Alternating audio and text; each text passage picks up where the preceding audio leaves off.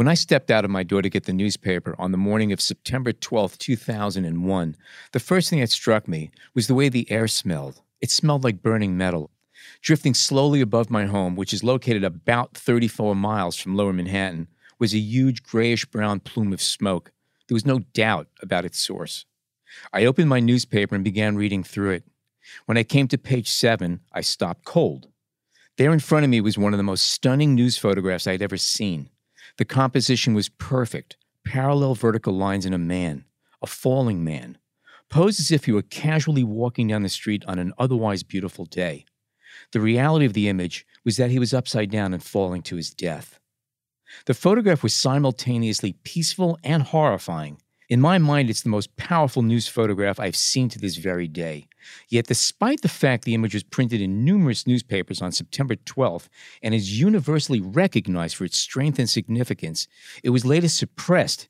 Editors were called to apologize for publishing it, and for years the image was not seen. We're coming up on the 16th anniversary of 9 11. In front of us is the very newspaper I picked up from my front step all those years ago. Joining John Harris and myself today is the person who captured that page seven photograph, Richard Drew. And the photograph that has since become known as the Falling Man is the topic of today's show. Before we go any further, we'd like to acknowledge that this is obviously a very important and sensitive topic, and we're holding this conversation with the utmost of respect respect for the victims, the survivors, and families, as well as first responders and journalists.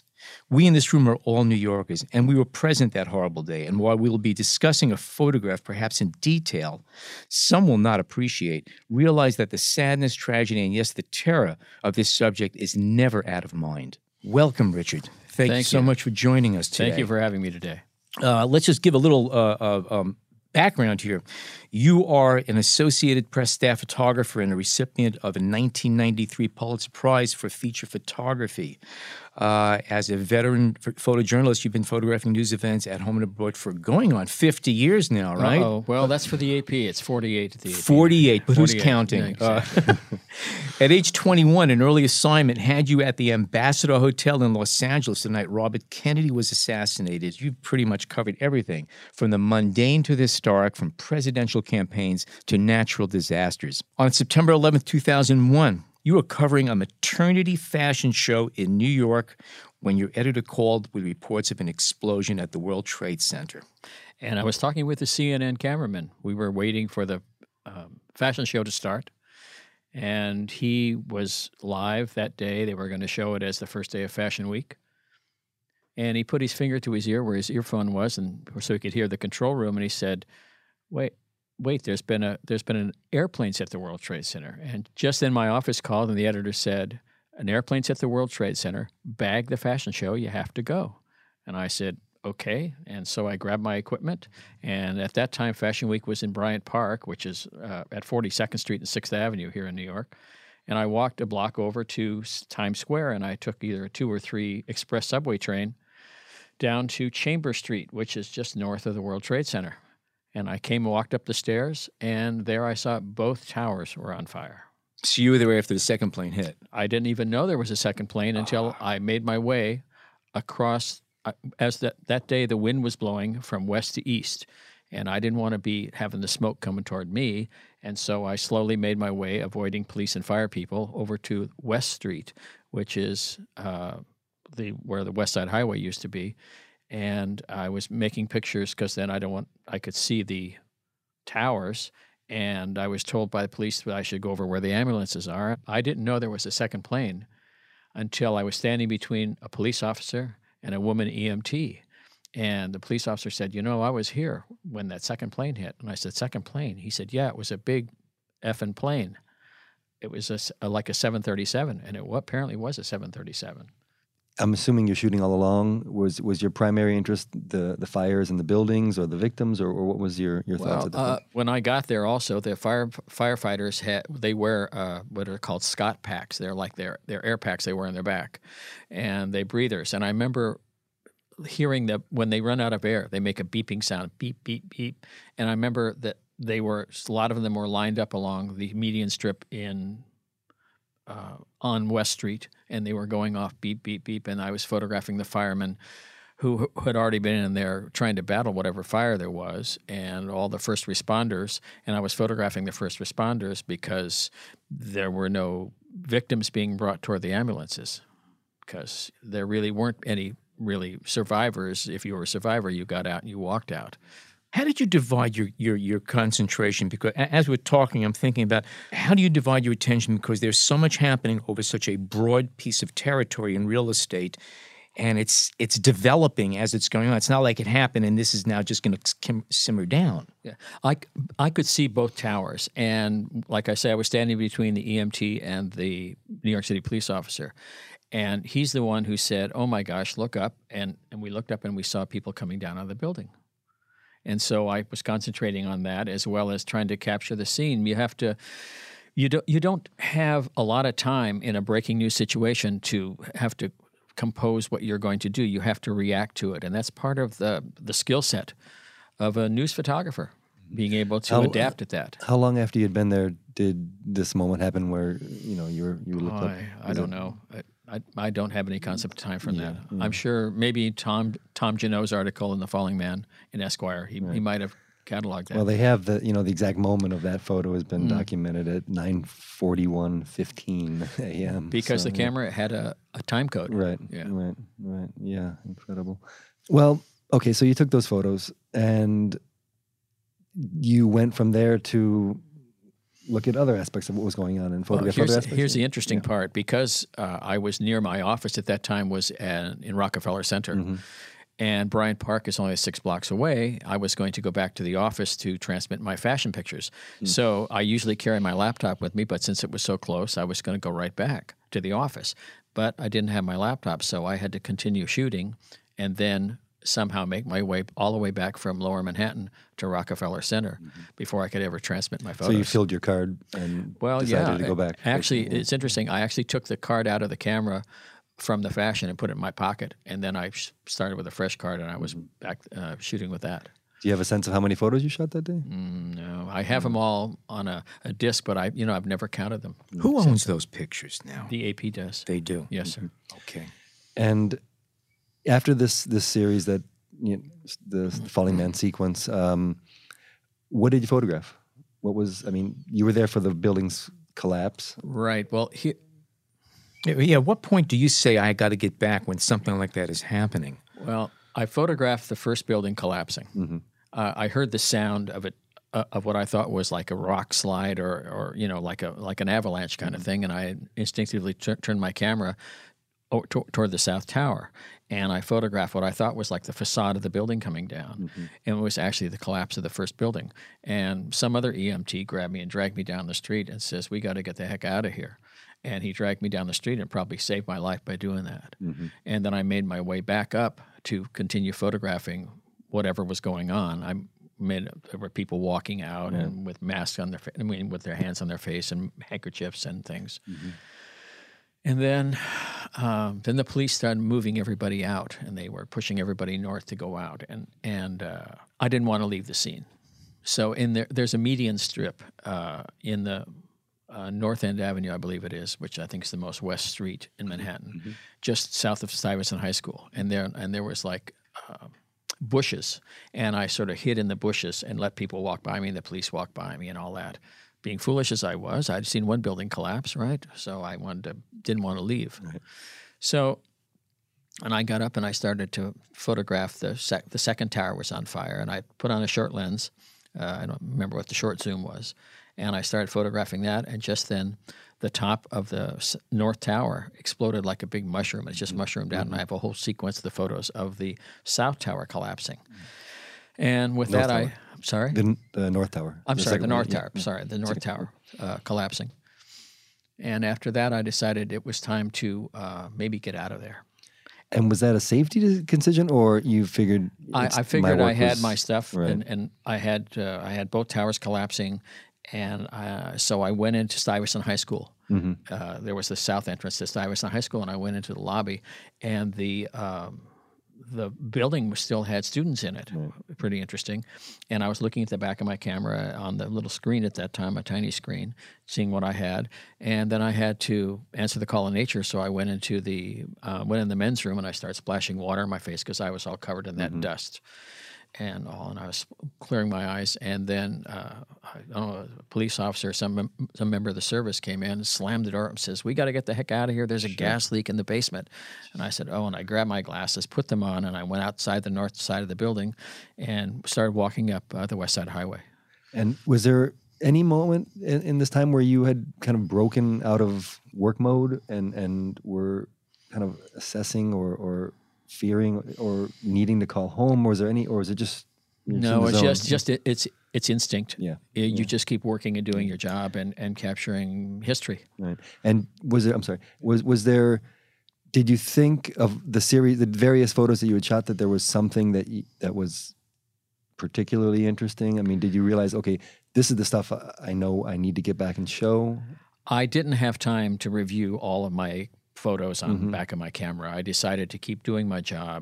And when I get back to the office, I can then look at them on my computer and I can see what I've got and, and do the edit then. Mm-hmm. I didn't see the falling man photo until I got back to the office. Right. Did you catch it on the first zip through the uh, images? Did it? Were you just going through and all of a sudden it caught you, or did you? This is the exactly. second take. Exactly. I was I was sitting uh, uh, at a desk because uh, uh, an un- unoccupied desk at our office that because people were coming in with photos. Uh, they were done on film. We were still back in film days. It was 50-50 film because I was in photo care, and I remember that day people would come in buying memory cards and film. Yeah. So people were coming in. I guess they found out where the AP was, and they were showing up, and we were processing their film, and we were scanning their pictures, uh, scanning the negatives, then to put it into our digital photo operation. And I opened up my laptop on an empty desk, and I started going through my pictures, and I called one of our photo editors over, who regrettably just passed away yesterday. Uh, and he, uh, I said, Mike, look at this. And he said, okay, that's it. And we both saw the symmetry of the picture, and uh, but yet the quietness of it. It wasn't. Uh, it wasn't a building collapse. It wasn't a fire. There was nobody maimed. It was just a very- Zero gore. Zero, nothing. It's not. If you look at the uh, pictures that have been accepted, uh, news pictures, uh, I can take you back to uh, Vietnam. Uh, Nick Ut's picture of the napalm girl running down the road. Eddie Adams with the Eddie Adams, exactly. Picture of the uh, shooting the Vietnamese in the head. The and you could chief. just stare at those, knowing with all- it's so obvious what the horror is, what's going on there. Yeah, But your see- picture get people get blown away. But that, those happened not on our soil. But yet, John Filo's Ah, yes. picture from Kent State uh, of the uh, after the the victim, what the student was shot by the uh, National National, Guard, Guards, National Guardsman. Uh, that picture has been accepted, and these are three violent pictures, and they all are show some agony and everything. And but yet, my picture is a very quiet photo. There's no blood, there's no guts, there's no gore, and he's not hitting the ground. And yet, it's caused a, quite a controversy, and people are shied away from it.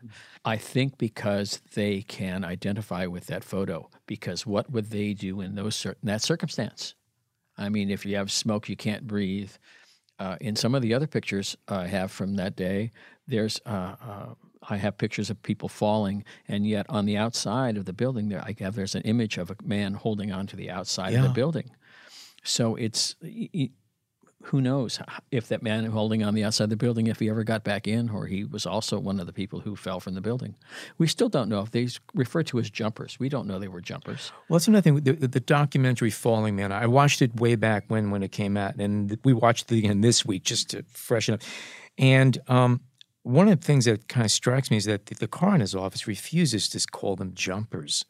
They were forced out. They were blown out, but they will will not say that these people had to make a conscious decision Nobody of how they were going to die. But Can- I'm going to jump back a little bit Yeah. to when you were in the editing room. Uh, was it an immediate? There was a no-brainer that this was the photo. Absolutely. Uh, it's just the picture. It just was there. It had the symmetry. It's a stunning photograph. Yeah. You know, on, on that same topic now, we have the newspaper. I have the New York Times right here. This is the paper I picked up that morning from my doorstep. Now, the cover of it is is pretty darn dramatic. It's the it's the, the it's the South Tower after the second plane getting hit, and the ball of fire, and you can see black smoke against the gorgeous blue sky. Your picture's on page seven in black and white. in black and ah, okay, that's right. It was color up front. That's I- right. That's right. I think it's in black and white, and it's also I don't have a name credit on that picture either. Well, we're going to straighten all that out. Oh Um, no, no! Somebody, somebody very close to me already straightened that out with the New York Times. It is in color. It is in color. It is Oh, in color. Back. Sorry. But it was pushed again, page 7 and and you recognize it as being a very dramatic photo. Did they were they already feeling it in their gut that this might be too much, and that's why they buried it back here? Maybe they thought so, but the Allentown, the Allentown Call, the morning call, put it on their whole back page, Uh, I yes, and the Staten Island Advance also. The uh, I just uh, um hosted a group of uh, African exchange students at the AP, and the uh, the the editor Claire Regan, then the editor Claire Regan, she put it. She actually brought a copy of the Staten Island Advance, showing me that it was on their back page also. I, I mean, I know from from the movie that we were referring to that editors everywhere were already having a problem trying to decide whether they should run this photo. I mean, I think there was immediate uh, recognition. Was that something that the editor at, at the AP spoke about at all? I think at that time we put at the on the caption uh, there was like a lead line that said uh, graphic content or something like that on the at the beginning of it, and it's really up to the newspaper Right. or ma- website or magazine whoever wants to use the picture. the AP puts it out. They don't have that same Right. We- responsibility in that sense. We Yeah. it's it's not a responsibility. It's it's part of the we we don't censor our photographs. Mm-hmm. Uh, it's up to the individual paper, like the Allentown Call. Uh, they got a ton of letters uh, saying, you know, I don't want to. My family should not be seeing this. You know, uh, in their in their morning eating while they're having their cornflakes. I guess. Yeah, yeah, that was what what was said at the time. Mm-hmm. Um, How long did this ban stay in effect? Because you I, could I- I, obviously- I don't think it's a ban. I think it was a. I think it was a choice by the Yeah, okay, by, whatever, choice, by yeah. Mm-hmm. media was going to use it. I think it was the choice of them. It- there was no ban. People are saying there was this picture he- was a heavy, a banned heavy and- word, the choice not to Exactly. publish this. Yeah. Now, I've heard it. Well, it was censored, or this. No, it wasn't censored. It was the AP still has it in the archive. It's out there. Anybody can see it on, at apimages.com. You can go look at the every photo that the AP moved on September 11th and 12th and 13th and whatever, uh, and all the stuff's there. The photograph is accessible now. Has it appeared in print since? I mean, has that stigma gone Yeah, away? it- no, it. I know you go on the internet; it's all over the place. It, it's appeared in print. Uh, the Los Angeles Times ran it. Uh, they ran it on their op-ed page uh, several years after September 11th. Okay. I, I've had uh, on various anniversaries of September 11th. I've done interviews, uh, TV and radio interviews. Uh, and they're uh, they want to. They've actually taken me down to Ground Zero to talk about it, and it's not. And I've been on Fox News about it. It's like there was a. It's it's just out there and it's a picture and you can choose to look at it or not but you can't negate the fact that people did fall out of the building Were you aware though? And I, I, kind of want to hold on to this to the second half, but we're here now. Uh, were you aware in the immediate weeks and months, and even a couple of years afterwards, that this was happening? There was this kind of uh, self censorship. Uh, were you? Was that something that you were aware of or thinking about, or was it just past? I mean, it was past for you. i guess i never thought about the censorship issue or however people want to say that Right. it was i like to say it's a, a choice and it's just it's something that happened and uh, people either want to use the picture or they don't want to use the picture. It's like picture it's like anything you know illustrative story to illustrate any story. Can we talk a bit about the um, the idea, something that you've mentioned before about uh, the you know the the continuous motor drive aspect? I don't know how else to start this, but but the fact that you know you weren't aware of what what you had taken at that time. there was time. no and- decisive moment. It was and- essentially run and gun. Essentially, and you Right, were, oh, but you were aware that there was a sequence. You'd seen all the images. Um, I know there was this. Uh, I, I always I like to say that I didn't personally push the button at the time that the gentleman was in that position. Mm-hmm. That's a series of photographs. I think one of nine pictures of him falling. Right. And the camera cycled at that moment. He could have been an inch one way or an inch the other way, and it wouldn't have been the exact sort of bisecting of the towers at the mm. time. And so, just by dumb luck, it happened. And It's do you think also worth mentioning that the same series, in that same series, this is the only frame in which you have this serenity to it. The rest of them, there's conflict and there's chaos. This is somebody falling to their death. And then, like you said, the camera happened to catch one split moment when everything was in equanimity. Was just calm. Uh, he's never been positively identified either. He's he was originally um identified by the uh, reporter from the Toronto Globe and Mail, who was tasked by his editor to, with this picture, in an enlarged version of it, to walk around and look at these uh, posters that were put up all over Missing the posters, city with photographs of people who were missing. And so he went to Times Square and saw a picture of uh, that he thought was uh, this falling man, and he wrote a story about it. Uh, that it was, uh, was one of the, from the windows in the world, one of the Correct. workers from up there. yeah. It, it's interesting that about six months earlier, I photographed the chef from the Windows in the World. Uh, we did a story about him and, and and all that, and I was so. And then six months later or so, uh, here I am photographing the fall of the building. Well, the, the movie um, does a really good job of, of detailing that that search for this person and, and the reporter from Toronto's attempt, and then Tom Junod's later attempt. Yeah, originally identified as a kitchen worker there, and it was allegedly his last day on the job. He had got a job at another restaurant somewhere in Midtown, I think. It's very interesting how, how one family reacted to the possibility that this might be their relative, and then also how this family reacted. And uh, To absolutely refuse to believe that my father, my husband, would jump.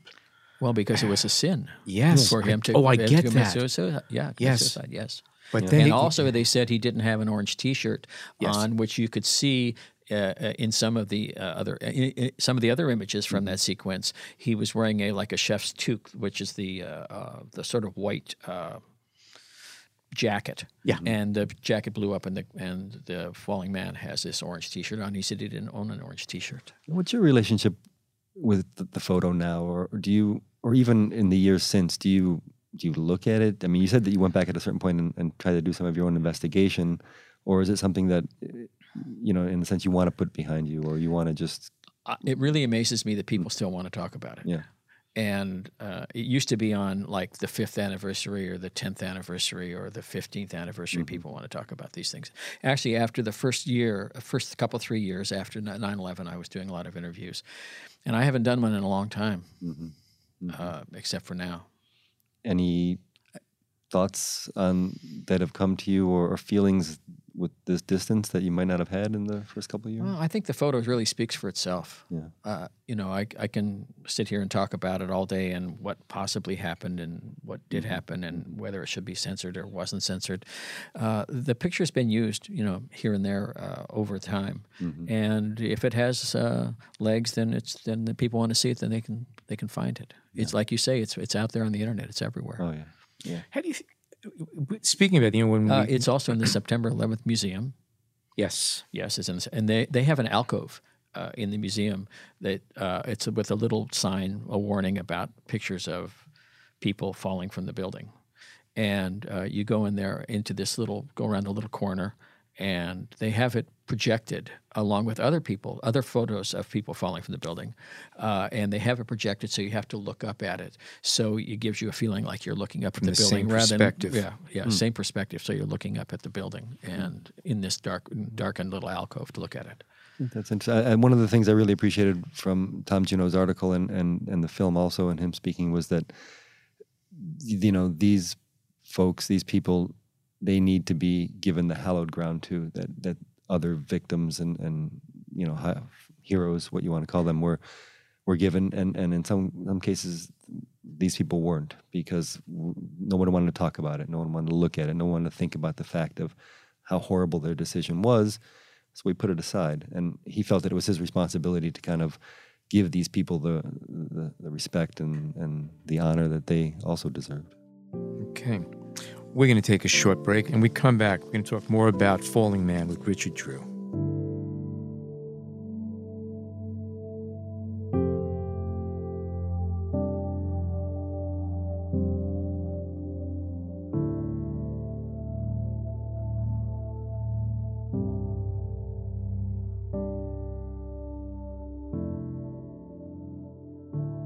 Rich, I'd like to ask you a how do you recognize a good photo in a tragic moment? Is it the same qualities for any photo? How do you how do you hit these things? There were a lot of pictures, and I can only speak from my my take on September 11th. There were a lot of pictures of mine that day that could have told that story without Falling Man, but that photo stands out because of its symmetry, its composition. It was actually a horizontal photograph, but it's been cropped vertical because Oh. oh yeah, it's original horizontal image. Matter of fact, in the September 11th museum, they originally had it as a horizontal, and I when I saw I was there a couple of days before it opened, and uh, with uh, then President Obama, and I, I went into the seat in the alcove and I saw that it was a horizontal, and I talked to the people, and I, they've since changed it to a vertical picture, Interesting. vertical okay. crop. Yeah. It, it's definitely more powerful as, as a vertical. No two ways about that. All right. Um, yeah. but wow. but again, I guess to follow up a bit, uh, the idea that it, it the photographically it was an immediate it spoke to you immediately. I mean, because you were looking at the sequences. So so here, what about that and this image? I mean, uh, It's called the editing process. yeah, You know, you can go through a whole take of your vacation pictures, and then there will be that sunset or that wave crashing over your son or daughter, and they're freaking out, whatever it happens to be, and you'll see, oh, that's the picture. And that's what I have to do every day.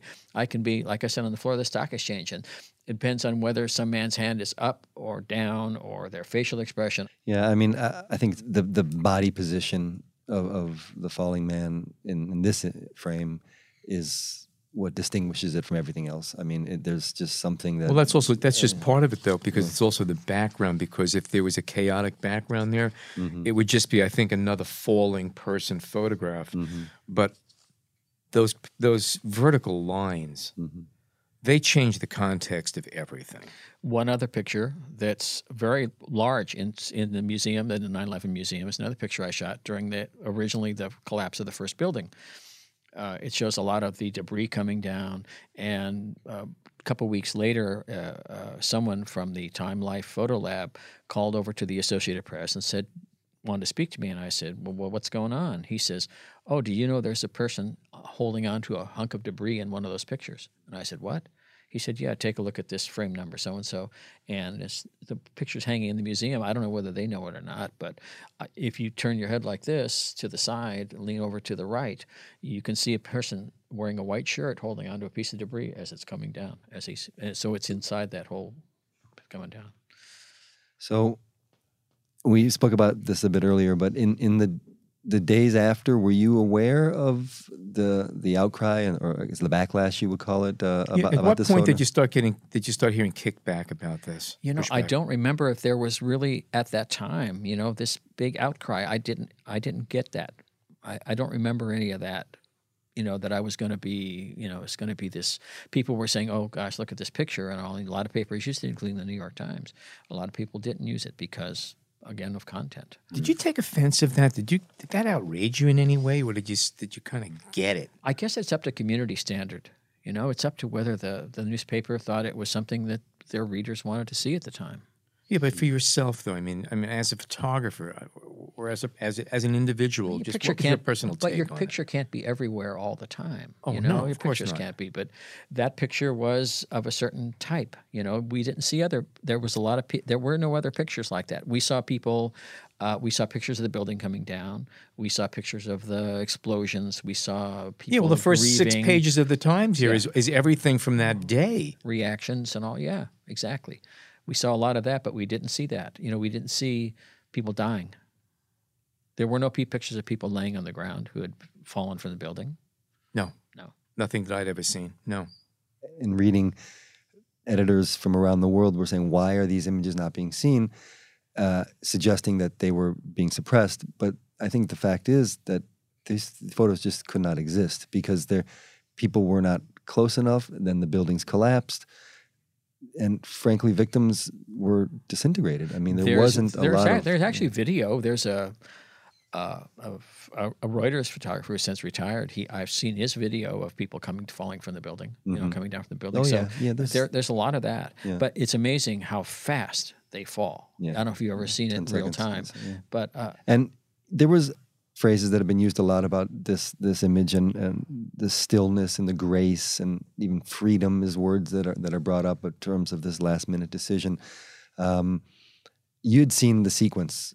You you knew that this was kind of an anomaly compared to the rest of them. Was that were those phrases that that rung true to you, or you, did you have kind of issue to say, well, wait a second, this is just one f- frame, almost, you know, per, by chance caught this way.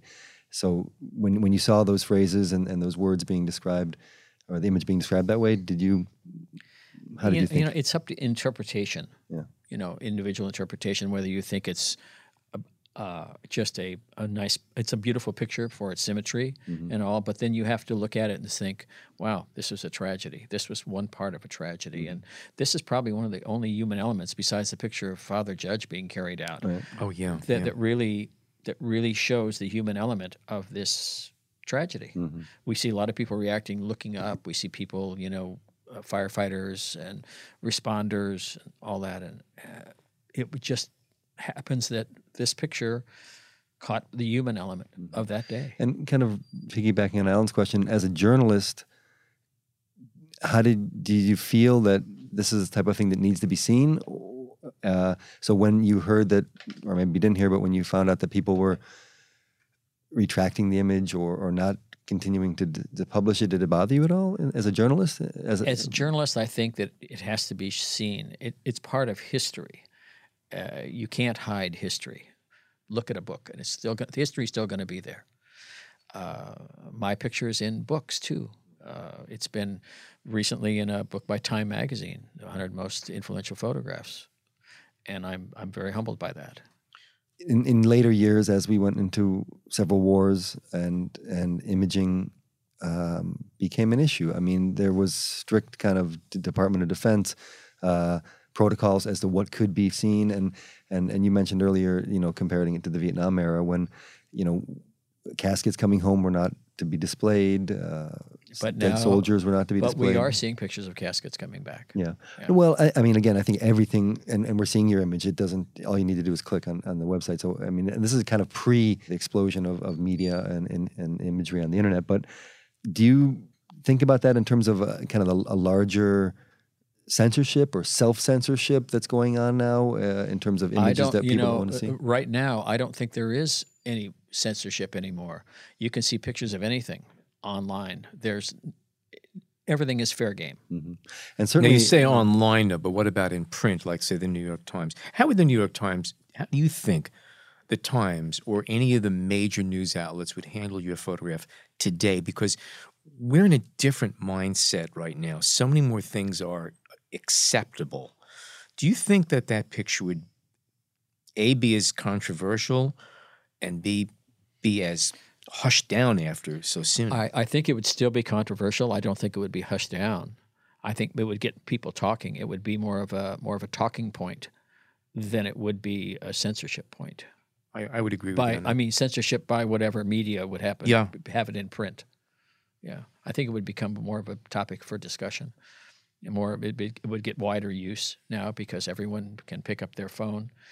I mean, I, I, I walk down the street and I tell people, look up. I yell at them. I'm a crotchety old man. I said, look you up. too? Just on my way over here today, I yelled at somebody on 34th Street. There was a, a quote that I read about the image, and, and maybe in one way to look at why people retreated from the image, uh, like they, because it feels like you're looking at a private moment. You, you know, there, there's this sense that, That I've They- invaded they- someone's space. well, yeah, or we as the viewer are invading someone's space, someone's you know private ultimate decision. Um, I think there's some legitimacy to that, But we Uh, but we don't know that, do no, we? we don't. No, No. I mean, we I think don't know if it was his decision or it was. Yeah. I mean, Who knows? He look, the blown truth of the matter is, what's the difference between photographing falling men and photographing a homeless person sitting on the street? You know, it's interesting. We don't use many pictures of homeless people because you can't identify them as homeless. We don't know that. Do you know he's homeless? Because he's sitting this- on the street? Did you know that falling man jumped? No, I don't. Mm-hmm. That's right. But he's falling. He's falling, and the other person is living on the street, at least at the moment. Well, Maybe, maybe not. Okay. this is a big open discussion here. Okay. Yes.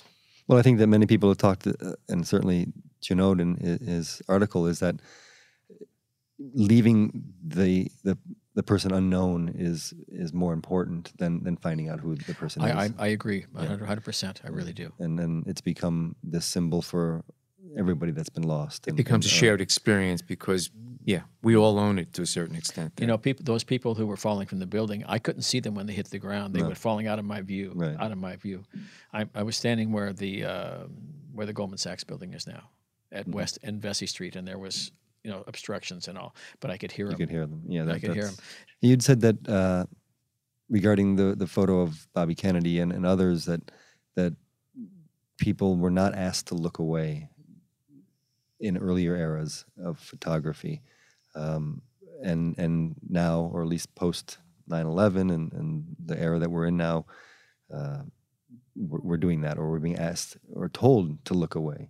Is that something that, that you would, I I mean, to confront the, the reality of the situation, uh, and maybe there's there's something that's going on here that's bigger than just this image. Where we're we're we're being asked to ignore the realities of what we're involved with as a nation and as a people. Uh, do you find that to be the case at all? I don't think we're ignoring any of the hardship that's going on now in Houston.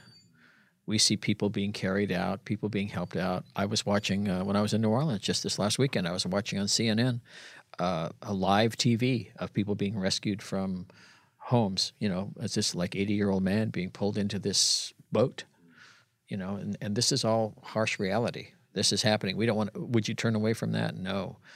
Do you think there's a certain curiosity that people have that they just sort of, you know, you can't take your eyes off of something? Uh, It's it's it's really it, we're in a different era now. We're in a different we're in a 24/7 news cycle. There is no afternoon and morning newspaper. We're like where I used to work. You know, you only saw your news twice a day, and the, and at the six o'clock news, or maybe even that later at the eleven o'clock news at that time. How about all the people with their um, mobile phones and they're photographing uh, people getting shot in the back as they're running away by the police at, at some incident I can remember, or someone. Uh, how about we see these uh, the police cams, the police cameras. There's so much immediacy right now. Everything is immediate, immediate, immediate, and there's like you said before, there's censorship, but there's really not. It's it's more and more things are acceptable. I don't think it would be. I don't. I think more people would have used the falling man picture today than they would be than did in uh, 2001. That's mm. again, that's my hunch also. And by having these images, that's what lets us know what's right or wrong, and helps a lot of people make some moral decisions when you see certain things that may not be pleasant.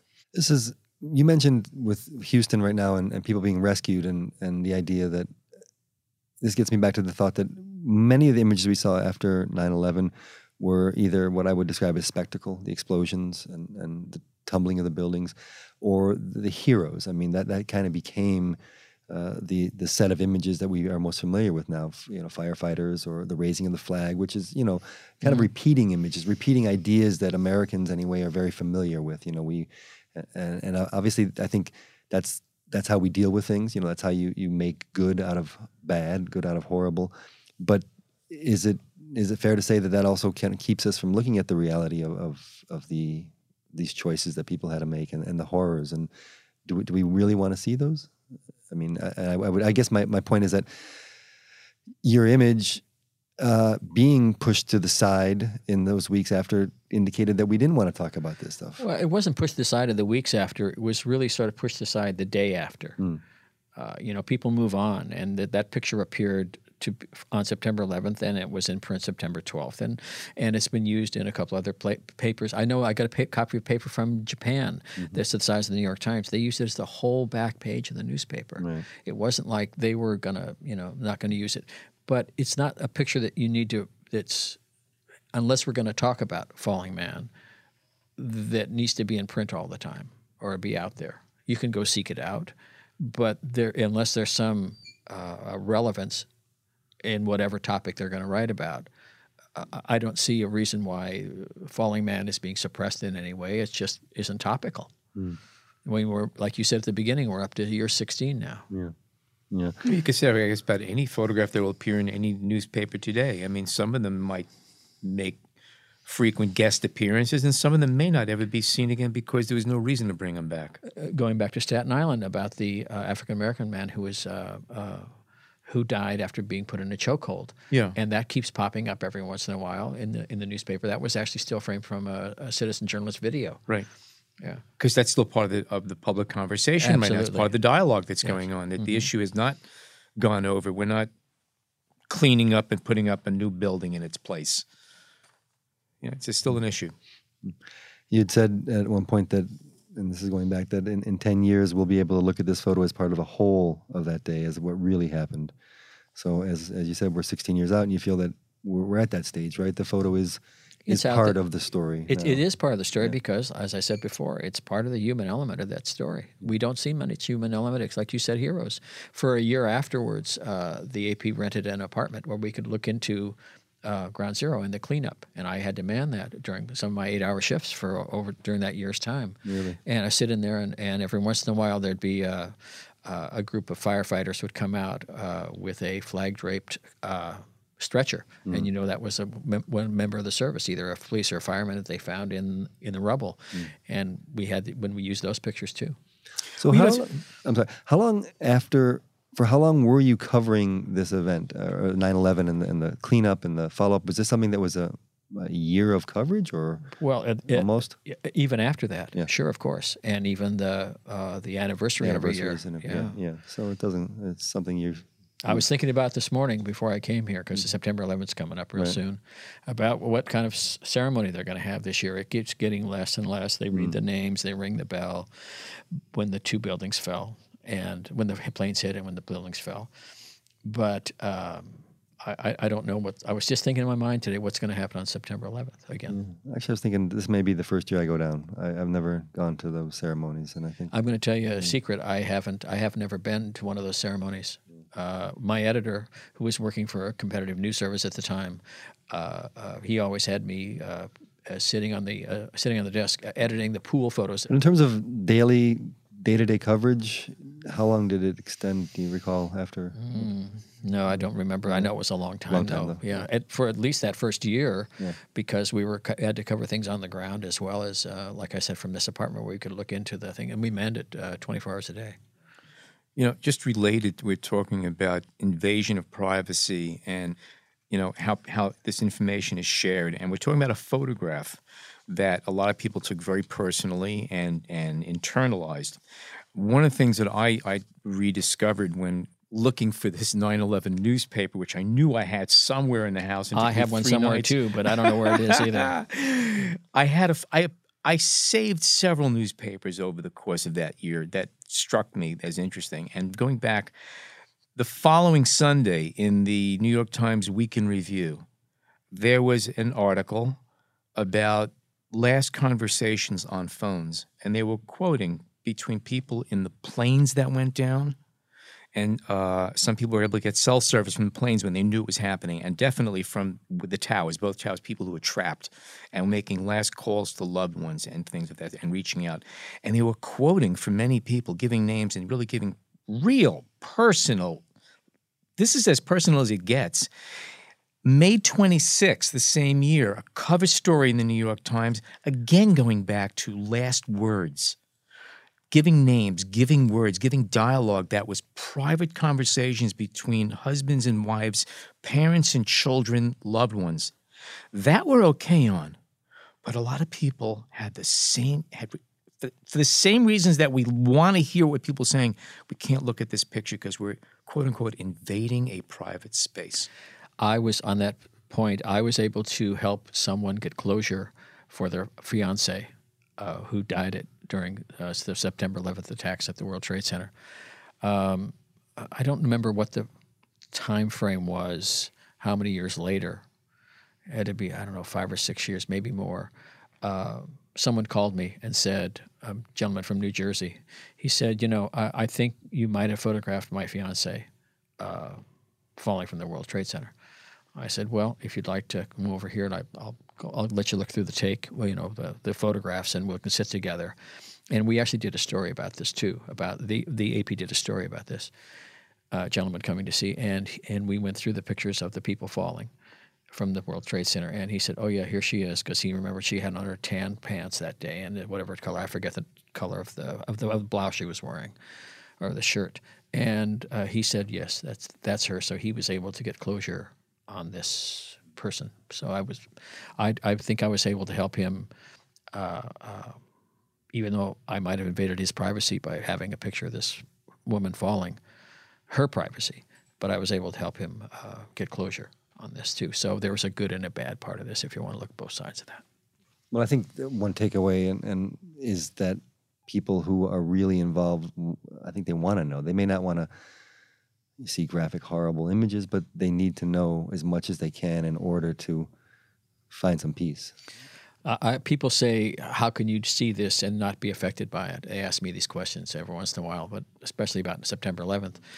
And uh, I'm a father of four, uh, and uh, I was uh, in the Dominican Republic covering an assignment, uh, a baseball, the World Base, I'm sorry, the Caribbean Baseball Series.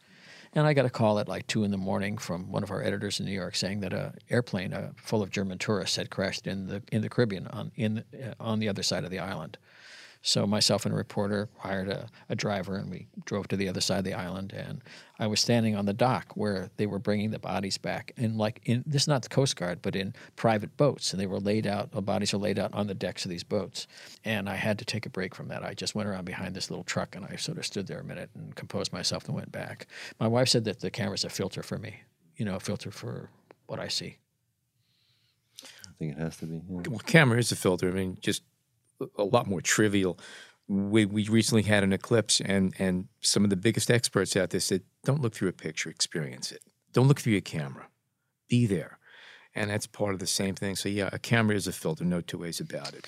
Uh, in on that point, uh, on September 11th, uh, one of our uh, senior photographers at the time, he didn't go downtown. He made the famous picture that he went to the top of Rockefeller Center, and he to the top of the rock, and he photographed the Empire State Building in the In foreground. the foreground, yes. And this, he also went over in front of St. Patrick's Cathedral and made another telling picture of this Asian woman reacting, uh, watching, and she could see it from Fifth, from Fifth Avenue, what was going on.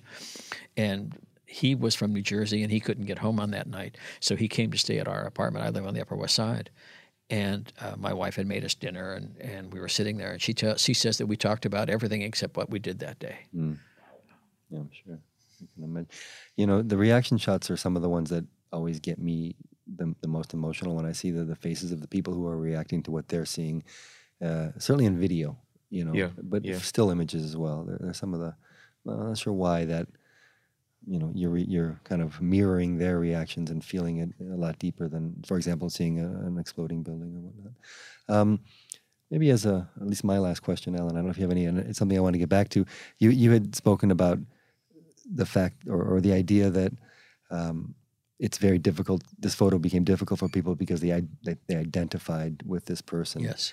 Um, what uh, is there anything else that you, you, you can maybe expand on this idea why this photo might may have been so hard for people? I mean, I, I, I agree with that, and, and I think it we, we just go down that line and we ask ourselves the same questions that this person might have been asking themselves and or what they were experiencing and, and, and the choices that they had to make and, and I think that that speaks to it, you know, this identification problem. I think you've just hit the nail on the head. Mm. I, I can't think of any other reason why people would shun away from shy away from this photograph, except that it's could, it's very personal for them, or maybe they have feelings for that person who was in that photograph, that they were thinking, you know, wow, look at this, this what happened to this person, and I'm home safe.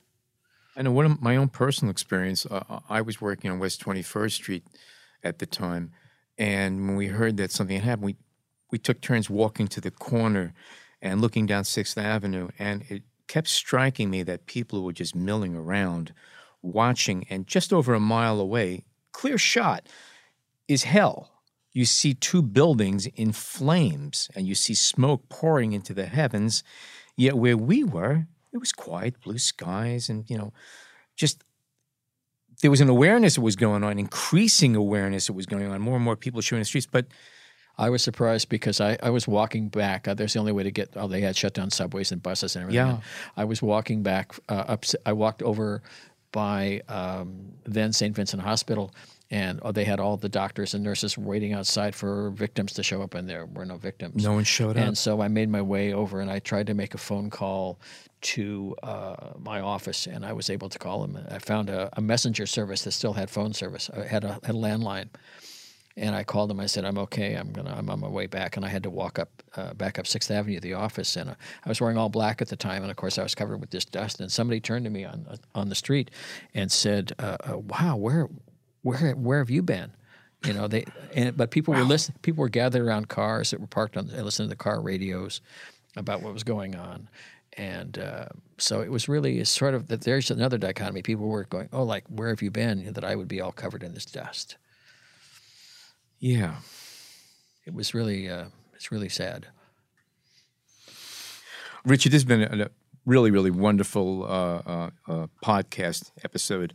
Thank and you. Uh, any parting thoughts about uh, photography, journalism that you'd like to share? Uh, one of my editors many years ago said the best thing you can do in this job is your homework. And uh, if I go on a job, if I get assigned to go photograph some politician or whatever it happens to be, I have to know who this guy is, whether it may be some celebrity, if it's not in my in my purview. So I uh, I read the New York Times first thing in the morning at 5:30 when I get up. On my way to work, I buy the New York Daily News from the cigarette from the cigar store around the corner, and I'm that's my morning reading while I'm on the train, either I'm going to the stock exchange or not. And on the way home, I'll buy the New York Post because I like to read the gossips and all that, and, and so I can keep up with that part of it. So I have to know my job. I'm doing my homework. Thank you. Another fine show here done. Um, little plug, selfish plug for ourselves here. Uh, if you are not already a subscriber to our show, go to iTunes, the B&H Photography Podcast. It's free. We have what going on 90 episodes uh, posted free. You could download them anytime tons of wonderful information. Uh, I go back to a lot of the shows and I'm often amazed. I, I don't remember talking about half the things we even discussed in some of the shows, so I'm always relearning things. In addition to the conversation on Falling Man, we actually spoke about a lot of other aspects of Richard's career. Uh, he was at the assassination of Robert Kennedy as a young photographer. He was 21, uh, and he has a Pulitzer Prize to his name. And we spent a lot of time discussing those aspects of his life. The show went a little bit too long to include it here, but we decided it's also too good to let go. So, as a little treat, next week we're going to be having a short bonus session with Richard Drew talking about hit the earlier parts of his career. And again, we're going to be releasing this mini episode sometime next week. On behalf of John and Jason and myself and our guest today, uh, Richard Drew, thank you so much for joining us today.